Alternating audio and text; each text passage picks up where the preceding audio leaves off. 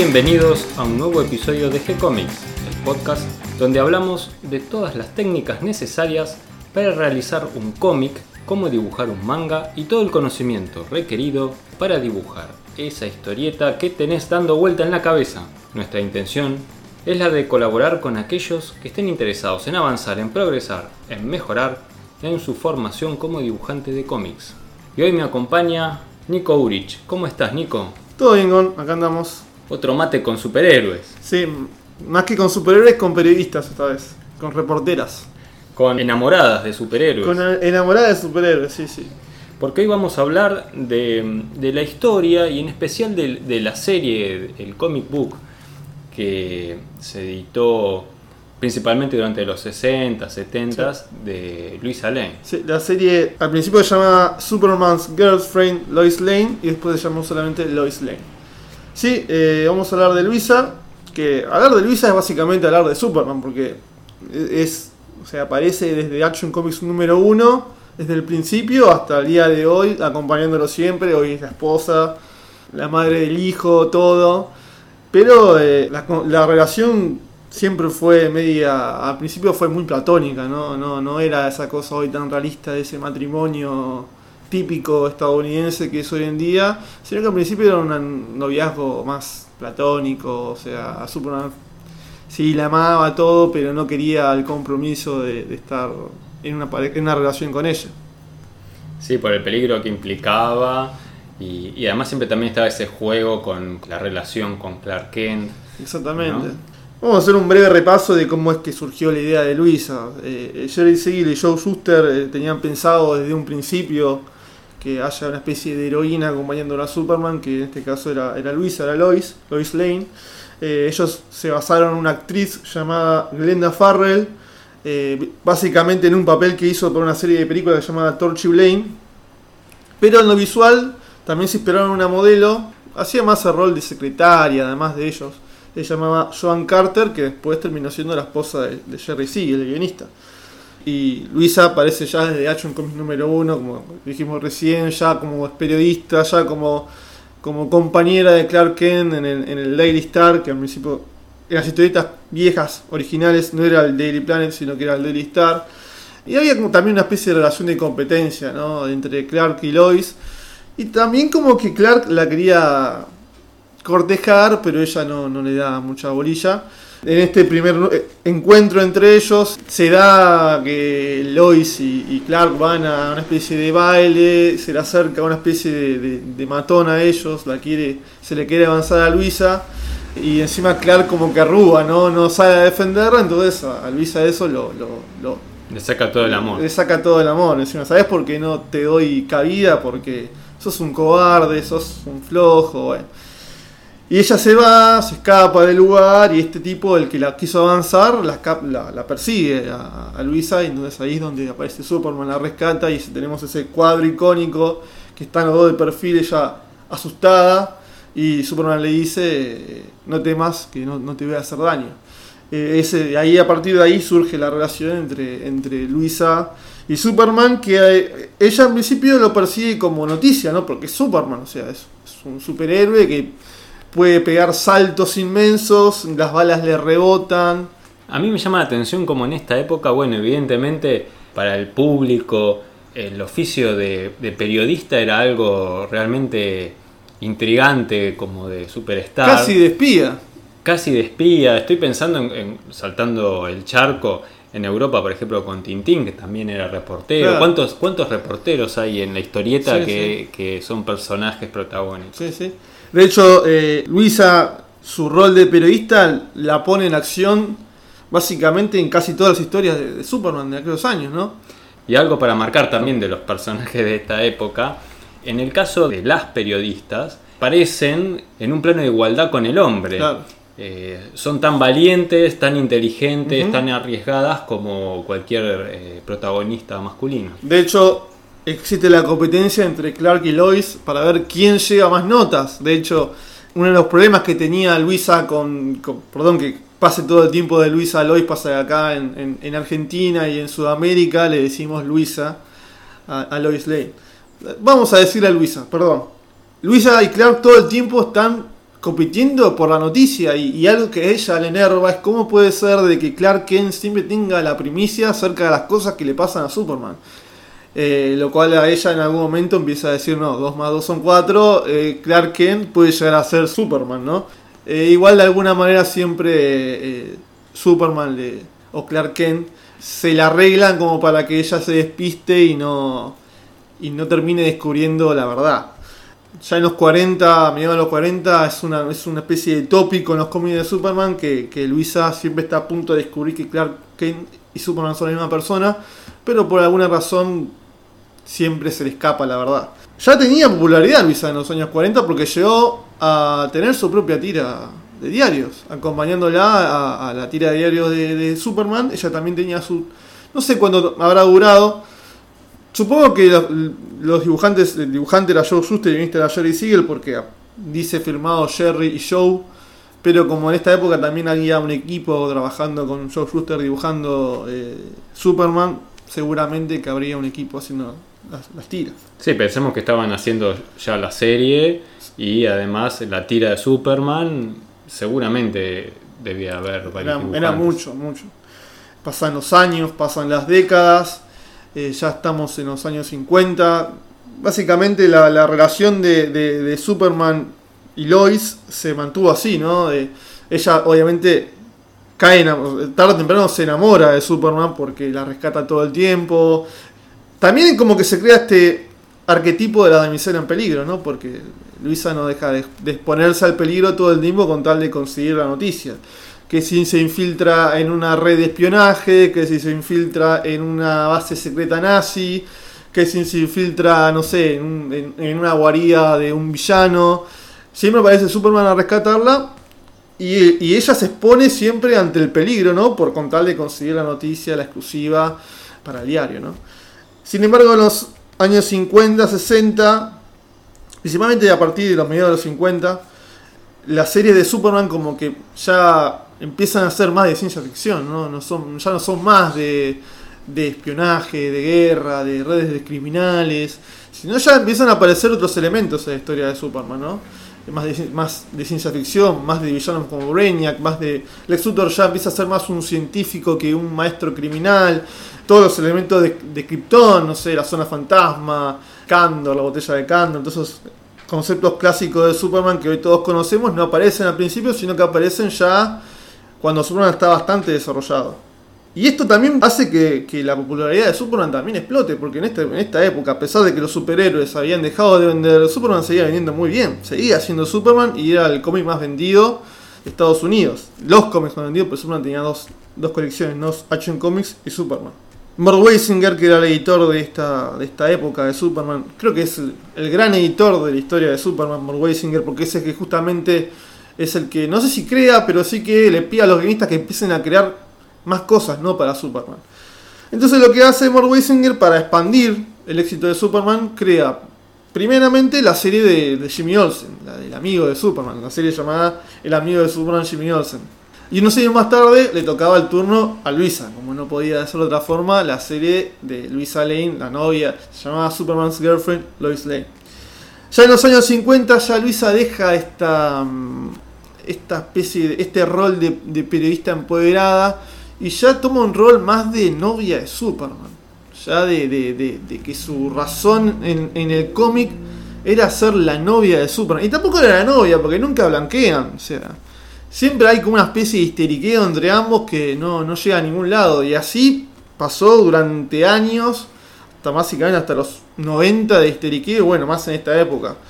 Así que sí, era la novia de Superman, pero no era la novia de Superman. Encima ya en esta época empieza a aparecer Lana Lang, que es la novia de Superboy en, en Smallville. El rol de Luisa era justamente estar detrás de Superman. Ya había dejado de ser la periodista. Sí, se ponía en peligro, sí, Superman la recataba, pero ahora empieza una época en el que, en el que ella solamente vivía para Superman. Las historias se vuelven románticas. Se vuelven más Es- es una- románticas. una mezcla de superhéroes con romanticismo. Y también con un poco de humor.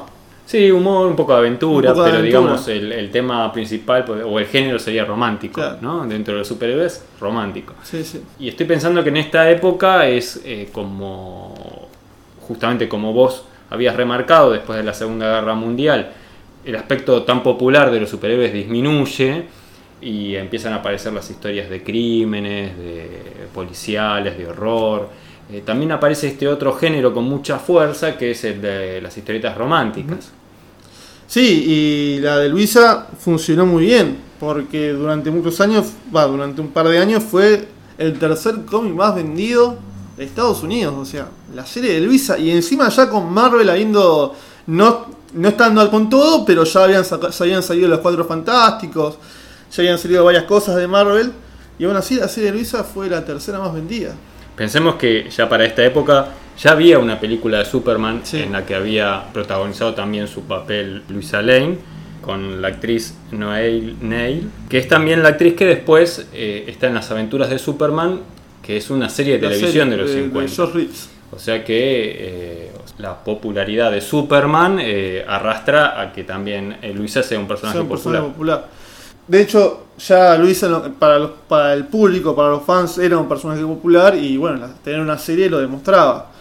La serie de Luisa, la verdad, la calidad de las historias y no estaban a la altura de lo que eran las historias de Superman. Podemos decir que estaban respetablemente dibujadas, ¿no? Me parece que el dibujante principal, que tiene un, un apellido muy difícil, Kurt Schafferberger que es el que dibujó la, mayoría de la serie, hasta, el número 80, 81 prácticamente dibujó, todos, los todos los números.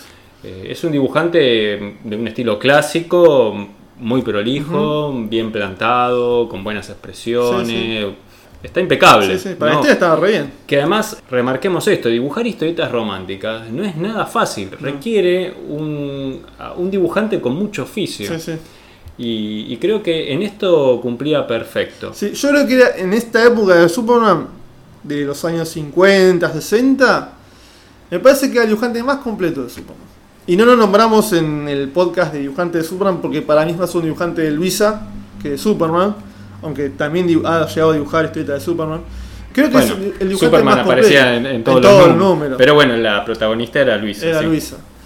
El tema es que no podemos decir lo mismo de las historias. No, las historias son muy repetitivas, siempre van acerca de lo mismo. Y ojo que, no lo estamos diciendo eh, rebajando el género romántico, para nada. Eh, a mí es un género que, me interesa, que me resulta muy eh, atractivo como género para desarrollar. Eh, tanto en el dibujo como en el guion, pero las historias dentro del género romántico no estaban bien escritas, eran como muy básicas, con muchos saltos, muy abruptas, los personajes no se construyen. Pasa que bueno, los personajes no se construyen porque el tema también es que esta época era muy estática para los cómics de superhéroes y, de Superman. Y aparte no creaban nada nuevo, porque lo que, lo que creaban, las cosas nuevas que se creaban, se creaban dentro de los cómics de Superman, no dentro de los cómics de Luisa. Y aparte siempre lo mismo o era una, un plan de Luisa para conquistar a Superman eh, y se termina pasando alguna catástrofe por eso, o alguna bromita que le hacían Superman a Luisa y los, y, los amigos del Planet, por ejemplo. Como dijimos recién, aparece Lana Lang, ya está esta rivalidad bastante, podríamos decirle, tóxica entre ambas, entre Lois y Lana. Se hacían maldades, no, no se hacían cosas no era una, competencia, una competencia sana entre ambas, era una competencia bastante malvada. Y eso para Luis Alén, que era un personaje noble, como que, no, no me la haga. Pero podríamos decir que dentro de la, de la idea de, construir una historia que sea interesante, bueno, es un condimento que se puede poner y que... sí. E, esa es una buena idea desde mi punto de vista. Sí, sí. Igual hay cosas... El concepto, digamos. Hay, cosas muy bizarras dentro de la, de la, serie de Luisa. Por ejemplo, hay un episodio, uno de los primeros, en el que Luisa se transforma en obesa. O sea, porque va a un, van, acude a un experimento ¿no? que estaban haciendo de un rayo, eh, supuestamente agrandaba los átomos, no sé qué, y ella cae entre el rayo y se transforma en obesa. No, soy obesa, ¿qué pasa? No, Superman no me va a dar más bolilla, bueno. La cuestión es que el episodio termina que, eh, no, Luisa, pasa que, dice Superman, pasa que caíste en el rayo, ahora te vamos a dar el rayo inverso para que vos vuelvas a ser flaca. La cuestión es que vas a estar 24 horas más siendo gorda, así que bueno. Bueno, Luisa lo que hace, bueno, aprovecho y sigo morfando, dice Luisa. Entonces termina el episodio así. Después hay, hay episodios, qué sé yo, de que eh, en esta competencia entre Lana Lang y, Luisa Lane, Lana Lang agarra el proyector de la zona fantasma y la manda a la zona fantasma a Luisa Lane. Y así después a, a Lana Lang la agarra la locura, la manda a Lori Lemaris también a la zona fantasma. Y así todo el episodio. Y, y después resulta que no, no, estaba, estaba Superman había ido al espacio y no sé con qué se trajo. Y ella en realidad no era mala, sino que estaba siendo dominada por esa cosa que trajo Superman. Así. Un punto aparte, ¿hay alguna explicación de la LL? Luisa Lane, Lana Lang. Lex Luthor, Lori Lemaris. No, nunca, nunca hubo una explicación. Lisa Lena, Lana, Lori Lemaris, Lex Luthor. No sé si se me, se me olvida otra cosa más. De hecho, me acuerdo una etapa que está Superman de Annie Dunn, justamente, que está Superman así, como medio sufriendo. Y dice: Estas iniciales eh, causan el sufrimiento de Superman. Y era una L y una L. Y vos tenés que saber quién es. Igual hay algunas historias imaginarias que me parece que, que están divertidas, que tienen alguna idea que están buenas. ¿Cuál te gustó? Por ejemplo, hay una que Luisa eh, se casa con Lex Luthor. Es que el pelado siempre gana. El pelado siempre gana. Lex Luthor se lleva a Luisa a un planeta, la secuestra. Y en ese planeta se encuentran con una raza de alienígenas que son gente muy buena y no pueden ver que haya una persona que es mala. Entonces lo que hacen con Lex Luthor lo curan de su maldad y lo hacen bueno. Entonces Lex Luthor de una forma una persona súper buena, la devuelve a Luisa y dice, no, llévenme, me entrego a las autoridades, llévenme, estoy dispuesto a pagar lo que sea con tal de cumplir con mi condena. Luisa eso lo enamora, lo pierde, lo pierde eh, locamente por Lex Luthor, entonces se terminan casando, se terminan casando con Lex Luthor, Superman no lo puede creer y dice, ¿cómo puede ser? Mi peor enemigo se casa con, con, con, con mi interés romántico. Suele ocurrir en la vida real, ¿no? Suele ocurrir, los pelados ganan. Eh, bueno, entonces se terminan casando, terminan teniendo un hijo. Le- Superman no le queda otra que irse con Lana Lang, se va con Lana Lang, tiene un hijo con Lana Lang, una hija con Lana Lang. Pero ¿cuál es el problema? El hijo del ex y Luisa es malo. es malo como es malo como, como, como el padre. Entonces, bueno. Ahí, ahí Quedó el gen, por más que lo Quedó el habían gen, curado, quedó, quedó el el gen gen. ahí en la familia. Bueno, encima lo peor de todo es que termina el, el hijo, por culpa del hijo, termina muriendo el ex Luthor. Bueno, la, encima lo hacen, pegó esta historia que lo hacen, hacen una continuación en otro episodio en el que el pibe se hace bueno al final y se casa con, con la hija de Superman y nada, nada. Después hay otra historia imaginaria. Me gustó esa, ¿eh? Esa está, está buena. Después hay otra historia imaginaria en la que dice, en la que el, título es eh, el día que, que Luisa odia a Superman. Claro, se, se casan, Luisa y Superman se casan y Luisa lo empieza a odiar. Y, uh, el matrimonio, sí, sí, claro, bueno, La vida, lo cotidiano, ¿no? Lo que empieza a afectar la, la pareja. claro, bueno, al final en realidad era porque, claro, se casan y están, se, se en la fortaleza de la soledad, ¿no? Esa es su casa, la casa matrimonial es la, es la fortaleza, entonces Luisa empieza a ver, hurgar en las cosas de, Superman. Entonces Luisa ve, eh, conserva cuadros de todos sus amores, ¿no? Un cuadro de una foto de Nana Lang, una foto de Lori Lemaris, uy, eso quiere decir que, que, que, que no las olvidó, que las sigue amando. Bueno, Tiene se- razón, Luis, estuvo mala. Estuvo mal, bueno, se ofende. casó con ella, tiene que. Ya está. Dice, se ofende, se ofende Luisa, se va, lo abandona a, a- a Superman. Entonces, bueno, Superman quiere- le pide explicaciones. ¿Qué pasó? ¿Por qué? ¿Por qué te vas? ¿Por qué tenés, seguís teniendo fotos de, de- estas chicas? la- las, las odio, no sé qué. Y encima, bueno, Luisa empieza enojada, eh, dibuja arriba de los, de los cuadros. A, a, a Nana le hace como una boca que, que- de fuego, como si estuviera escupiendo fuego, como si fuera un dragón. Y lo- el, el Ori lo tira, o sea, lo rompe. Y Superman dice, no, ¿qué haces? Estás loca, estas no son fotos, son cuadros que alteran la realidad. Entonces, entonces vos que está la Lang escupiendo fuego en la vida real, que Lori Lemaris está en una, en, que ella sirena, está en una especie de pecera, se le rompe la pecera. Después, por ejemplo, aparece, dice Clark, dice Superman. O sea, yo tengo un cuadro acá de Jimmy, yo no tengo ningún interés romántico por Jimmy también, y está todo escrito en los ojos, como que le, le, le dibujaste arriba de los ojos, quedó ciego Jimmy en la vida real. No, quedé ciego, no veo nada. Y bueno, ahí Lisa entiende de que no eran, no eran fotos de recuerdo de, romance, sino que bueno, tenían los cuadros ahí. Eran así las historias, eh, las historias imaginarias. Después hay muchas más. Después hay una que se casa con Batman. Que Lisa se casa con Batman. Después hay una en la que. Después hay una serie de varios episodios en la que se, en la que se, en la que se casan y, y adoptan a, a Super Chica como, como hija adoptiva, por ejemplo. Historias así. o sea, ¿Hay algún episodio donde aparece también Catwoman? Claro que es el regreso de Gatúbela después de muchos años de, de estar desaparecida. Bueno, hicimos el podcast acá de, de Batman en las que Batman había abandonado eh, las típicas historias de, de, de con supercriminales y se había vuelto historia de ciencia ficción y los villanos clásicos desaparecieron. Bueno, acá en este episodio, después de muchos años, vuelve Gatúbela a la serie de Luisa en un episodio en la que se enfrenta, ¿no? Sin embargo, bueno, ya en los años 60, este funcionó muy bien la serie de Luisa, a pesar de lo que dijimos nosotros de que las historias eran, eran medio medio. Eh, funcionó muy bien. Sí, evidentemente gustaba. Eh, Fueron más de 130 números, sí, casi sí. 140. A, acá, por ejemplo, nos cuentan muchas, muchas cosas. Nos podrían haber contado muchas más cosas de la vida de Luisa, realmente.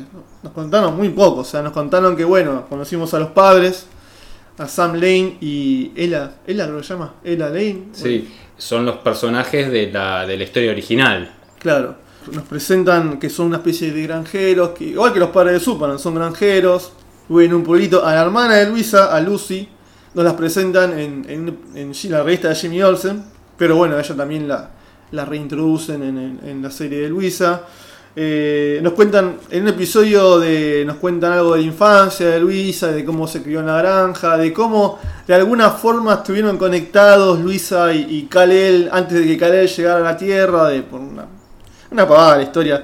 Eh, sin querer, una especie de juguetito de Superman cuando era bebé, llega a la Tierra por la nave, una pagada, y ahí estuvieron conectados. Bueno, eh, también eh, en otra historia también nos cuentan cómo Luisa conoce a Superboy cuando eran chicos, también conoce a Lana Lang, ahí, ahí empieza la, la rivalidad entre ambos. Pero en sí es muy poco lo que nos cuentan de Luisa. Nos cuentan más la historia de amor que tiene con Superman. Pero ella como personaje no está muy bien explorado tampoco. Y es ya mitad de los 60, fin de los 60 casi, ¿no? Que, que hay un cambio en la serie. La serie deja de llamarse La novia de Superman, Luisa Lane, sino que empieza a llamarse solamente Luisa Lane. Le cambian el look, ya no dibuja más Kurt Schafferberger, lamentablemente. Eh, creo que dibuja Rosandru, si no me equivoco. Le cambian el look, tiene un look más, más de esa época, ¿no? Más abogado y justamente el episodio que marca el cambio de, la, de esta etapa, de este look, justamente Luisa se cansa de estar siempre detrás de Superman, abandona el planeta, o sea, abandona el diario eh, y se consigue un trabajo de enfermería en una especie de, no sé si es la NASA, no era la NASA, algo así, y se enamora de un astronauta. Es Empieza la, la, liberación femenina. La liberación femenina. Y al siguiente número igualmente rompe con el astronauta o vuelve con Superman. Siempre va a estar detrás de Superman. Pero como que se quería abandonar este tipo de, historias de, de, Luisa estando detrás de Superman, pero igual seguían siendo igual. O sea, nada más que cambian el tono, ya no eran quizás tan tontas. Pero si soy sincero, me parece que el otro por lo menos era más. más Superman, qué sé yo. Si bien, a pesar de este cambio que se hizo, eh, ya en los 70 los cómics de superhéroes están por una especie de crisis ya, por ejemplo, eh, la serie de Jimmy Olsen, tanto la serie de Jimmy Olsen como la serie de Luisa, como la serie de Super Chica, los tres son cancelados. Sí, estamos hablando más o menos del año 74. Sí. Eh, de hecho, en realidad no se cancelan porque la, la, la, serie de Jimmy Olsen sigue, pero cambia de nombre. Se llama Superman Family y aparecen todos los personajes de Superman, obviamente menos Superman. O sea, sí Superman, pero como personaje secundario. Claro. O sea, ahí se concentran todos estos, estos personajes que tenían cada uno su serie claro. en esta nueva serie. En digamos. esta nueva serie. Y ahí es donde termina eh, la historia de Luisa. Que, que la verdad que no, no, son de ningún interés, qué sé yo. Un detalle de este final de, de, de la serie de Luisa es que el último número tardó varios meses en publicarse porque a mediados de los 70 en Estados Unidos, bueno, hay, hay una gran crisis económica con inflación, uh -huh. producto de, del abandono del, del, patrón oro en el, en el año 71, entre el 71 y 73, que, que, descalabra toda la economía hasta que, bueno, finalmente después se inventan el petrodólar y, y todo el, el, el sistema que conocemos hoy en día en el que vivimos todos inmersos y que estamos yendo ahora hacia la nueva crisis, sí, ¿no? Sí. Y lo interesante es que justamente se retrasa el, el, número porque había escasez de papel. Y me hacía acordar a las crisis que tenemos nosotros recurrentemente, donde eh, cada, cada momento que se descalabra muchísimo el sistema monetario, este, empezamos a tener escaseces entre algunos de esos temas que empiezan a faltar, está el del papel o el encarecimiento del papel, tema que, que anduvimos a, sí. acá hablando muchísimo sí, sí. Eh, durante los últimos meses. Eh, de hecho, en esta época, en los 70, fines de 70 en DC, eh, en primer lugar, títulos como Detective Comics, por ejemplo, ya no son, dejan de ser mensuales y son bimestrales. Y traen, eh, en vez de traer una sola historia contenida, traen varias. La verdad que los 70 es una época bastante complicada para DC, casi desaparece, fue la época de la implosión de DC, que estaría bueno que le dediquemos un podcast concreto, pero bueno, en una época en la que DC había prometido una explosión de títulos, algunos ya habían salido, pero por toda esta crisis económica y también por crisis interna dentro de la editorial, esos títulos implosionan. Claro, me imagino de también el reacomodamiento interno que deben haber hecho, porque muchos dibujantes debían contar con una cantidad de trabajo que se vio cortada a la Sí, sí. mitad o cortada completamente. Eh. Debe haber sido una, una época muy difícil. Y es que los títulos también se vieron cortados a la mitad, porque si había 50 títulos, poné- eran menos, pero poner que había 50 títulos, pasaron a 25, ¿qué hacías con el resto de los dibujantes? Está bien, había muchas series de antología, ¿no? Por ejemplo, en esa época todavía sobrevivía Adventure Comics, que era una revista con varios títulos, ¿no? Adentro, pero era mucho menos páginas, capaz que tenía 10 páginas por, por, por mes. Cuando hagamos ese podcast de la implosión de DC, estaría bueno investigar un poquito también cómo salen de esa situación. Y salen con. como tendrían que salir siempre, con buenos cómics, con buenas historias, con buenos guionistas, con buenos dibujantes. Esa es mi, mi opinión de lector, ¿eh? Claro, pero esa es una de las claves. Pero por ejemplo está también el tema del papel. También. cómo se normalizó el tema del papel, el de los costos de imprimir, porque al haber escasez también los precios del papel se debe haber ido a las nubes. Igual tardan bastante, porque la implosión de DC fue 78 y poner que DC se recupera en 82, 83. Ponele. De hecho, por ejemplo, eh, había. Bueno, tal vez algo ayudó fue el cambio de formato. Pensemos que año 78 creo que es la película de Superman. sí, sí, no, DC se llenó de plata. Con la película de Superman se llenó bueno, de eh, plata. el formato donde... La- las- algunos dicen que la salvó. Y bueno, puede haber sido algo de eso. A la Bueno, salud. pero lo vamos a hablar vamos en, a hablar en en un próximo momento. episodio. Me, me encantó este recorrido por, por la serie de, de Luisa Lane. Eh, me gusta cuando algún personaje secundario empieza a tener un rol protagónico y en este caso muy importante hasta el punto de llegar a tener su propio, primero su título y después su propia serie. Eh, es, es algo que me gusta investigar y desarrollar, así que podemos buscar a- algún otro. Bueno, tenemos Jimmy Olsen, por ejemplo. Jimmy Olsen, hacer, sí. eh, Eh, el tema es que, por ejemplo, ninguno de los dos tuvo, llegó a tener una serie, nunca más. Pasa que también es. Es como redundante tener una serie de Luisa Lane hoy en día, cuando básicamente las historias de Luisa Lane transcurren dentro de la serie de Superman. no te extrañe que vuelva el romanticismo, Nico, y que haya un resurgir del género romántico. Se ve, por ejemplo, en, en los webtoons y en el manga, Sí. como el género romántico Sí, tiene podría una ser. muy fuerte. Pasa Así que... que- no te extrañe que vuelvan las historias románticas de superhéroes. Yo hubiera preferido que hubieran continuado con la historia familiar que había hecho Superman con, con, con Lois, con el hijo, que era una, una historia familiar en que Superman en el rol de padre, Luisa en el rol de madre, pero después lo arruinaron, lo arruinaron, lamentablemente. Y bueno, no pueden hacer cosas nuevas, evidentemente, y siempre vuelven a lo mismo. Y Bueno, pero por ahí la cuestión es volver a, a las historias clásicas y hacerlas muy bien, ¿no? Sí. Bien dibujadas, bien contadas, Sí. con, Están con diciendo- buenas historias cortas. Están diciendo que posiblemente es lo que va- haga, porque parece que no, no va más todo esto. de- de Bueno, vamos a tener para hacer más podcasts y seguir hablando Sí. de, de superhéroes mientras tomamos mate. Sí, sí, sí. Muchas gracias, Nico. Antes de despedirte, quería que nos cuentes un poquito cómo va la serie del Vigía, que se puede leer en gcomics.online. El vigía va, va bien, o sea, va, va lento pero seguro. eh, actualmente en formato webtoon no sé hasta qué episodio está. Creo que ya casi estamos, ¿eh? Con lo- todo lo que está hecho. Sí, pero bueno, hay que seguir subiendo episodios. eh, quedan algunos más dibujados. eh, y bueno, la historia sigue y estoy dibujando otros más, así que el vigía sigue para adelante. Los invitamos a todos entonces a entrar a gcomics.online, el sitio web donde compartimos un montón de historietas, gracias a la generosidad de los dibujantes, los guionistas, entintadores y coloristas que nos permiten difundir su material. Van a encontrar ahora en la biografía de, de algunos de los autores eh, un botón para donarles y levantarles en ánimo. Pueden donar 100 pesos, Sí, lo que sea. un dólar por PayPal, Sí, lo que quieran. lo que quieran. Eh, eh, Todo eso va directo para cada uno de, los artistas que ustedes les donen. Eh, es una forma de apoyarlos y de darles ánimo para que sigan adelante. Nosotros por supuesto que no nos rendimos y seguimos en este camino de divulgar la historieta y de producir historietas. Eh, es un camino muy lindo para recorrer.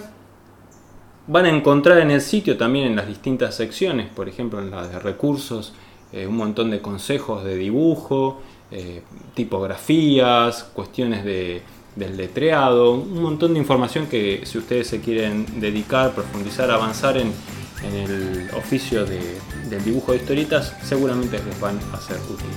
Así que bueno, nos despedimos hasta un próximo podcast. Nico, te paso el mate antes de que se enfríe. Eh, nos vemos, y quería cerrar diciendo que si tienen alguna idea eh, acerca de algún podcast de que podamos hablar, o, si quieren que sigamos hablando de, Luisa Lane, de los cómics más modernos de Luisa, eh, otras cosas de superhéroes, somos abiertos a, cualquier idea. Van a encontrar, si buscan ahí el, el mail para escribirnos, estamos abiertos a recibir sugerencias y propuestas. Muchas gracias Nico y nos encontramos muy pronto para seguir hablando de historia.